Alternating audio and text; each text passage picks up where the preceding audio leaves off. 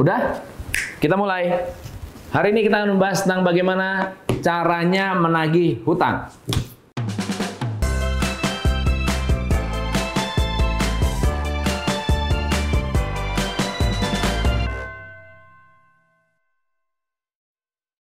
Teman-teman ada pertanyaan yang menarik. Sebentar, sorry, sorry. ulang ya. Teman-teman ada satu pertanyaan yang cukup menarik, yaitu pernahkah Anda punya teman, saudara, sahabat, atau siapa pun itu yang berhutang kepada Anda, tapi saat ditagih banyak alasan. Lalu kemudian orangnya marah-marah. Kemudian mereka punya cara untuk menghindar. Nah, bagaimana cara mengatasinya? Kita akan membahas ada 10 tips buat teman-teman. Kalau ada orang yang berhutang kepada Anda, biasanya cara menagihnya tergantung untuk apa uang itu dipinjam. Oke?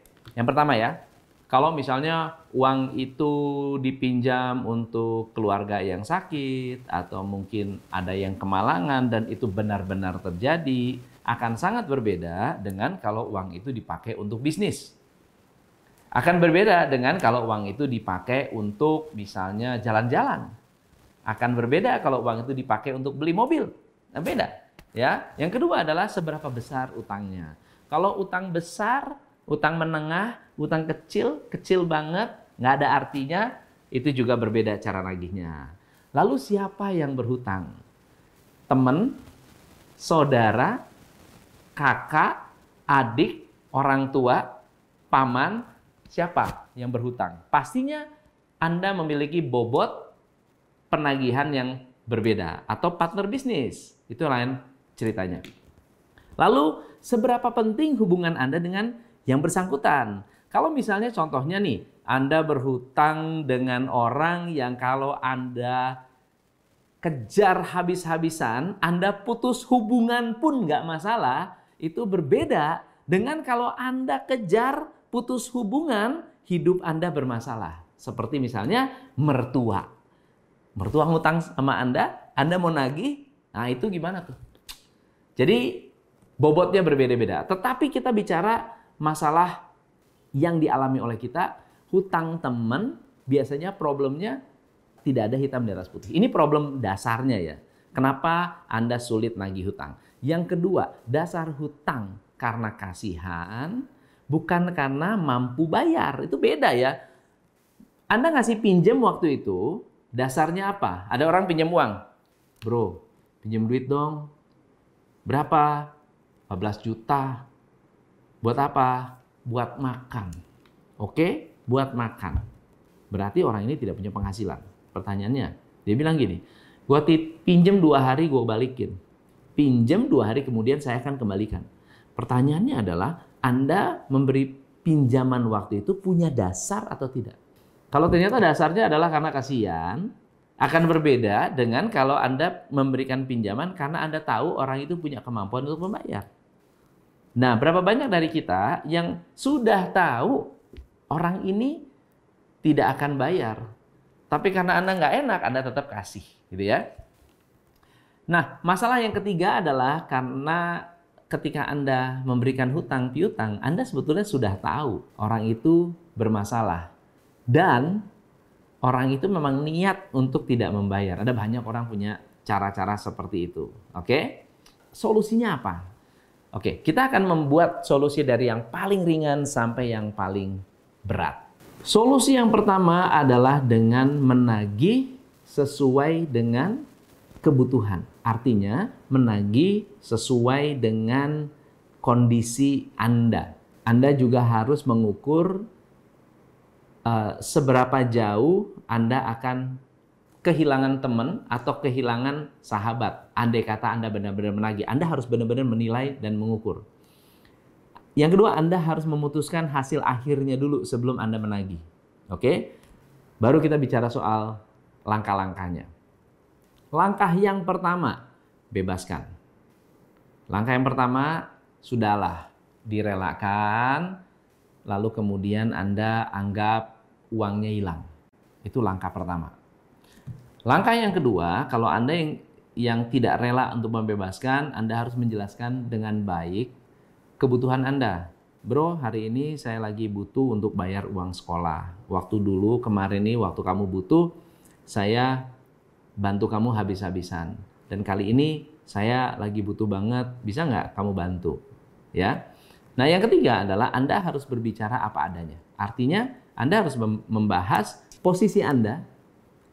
Kenapa Anda membutuhkan uang itu hari ini? Kenapa Anda membutuhkan uang itu minggu ini atau bulan ini? Apa adanya. Ya kalau enggak saya nggak bisa bayar utang. Kalau enggak saya nggak bisa sekolahin anak. Kalau enggak saya nggak bisa bayar cicilan rumah misalnya. Kalau enggak rumah saya bakal ditarik. Ya. Yang keempat adalah Anda harus tetap bijak. Tetap bijak itu begini.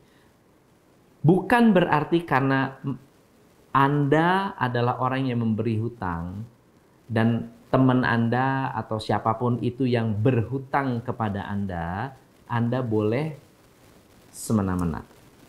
Ya, bukan berarti karena kita yang memberi berarti kita boleh semena-mena. Anda perlu menjaga kebijaksanaan Anda. Oke? Yang kelima, Anda boleh pancing egonya. Kebanyakan orang-orang akan merasa tidak nyaman ketika egonya tersentuh. Misalnya contohnya, kita bilang, bro, lu hebat nih sekarang nih, bisnis lagi bagus ya. Biasanya, oh happy, bagus.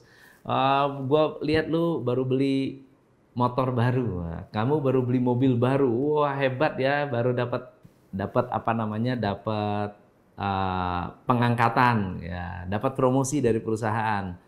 Keren bro, luar biasa. Nah baru anda masuk ke dalam hari ini nih gue lagi butuh nih, lagi gini gini gini gini gini, bisa nggak lu bantu gue ya? Karena waktu itu kan lu punya utang sekian banyak, gue lagi butuh sekian, tolong bantu dong. Ya, angkat egonya, pancing egonya. Nah, kalau Anda tahu orang itu tidak mampu, ini langkah yang keenam adalah dengan cara memberikan keringanan. Ya nggak mau, nggak bisa bayar 100%. Kadang-kadang ada orang yang saya mau uh, pokok ditambah bunga. Oke, kurangi bunganya. Lalu misalnya kalau nggak bisa bayar bunganya, pokoknya juga dikurangi, beri keringanan, sesuaikan dengan kebutuhan. Yang ketujuh adalah kalau janji harus tertulis. Kalau janji harus tertulis. Yang kedelapan adalah lakukan eskalasi. Ada cara-cara yang bagus yang dilakukan oleh para perusahaan-perusahaan keuangan, ya jasa-jasa keuangan. Jadi misalnya kalau Anda ditagih ke rumah Anda nggak pernah ada, lalu tetangga akan ditanya, Pak, saya dari koperasi BPR atau bank, eh, Bapak ini kapan sih pulangnya? Oh saya nggak tahu, emang ada apa sih dek?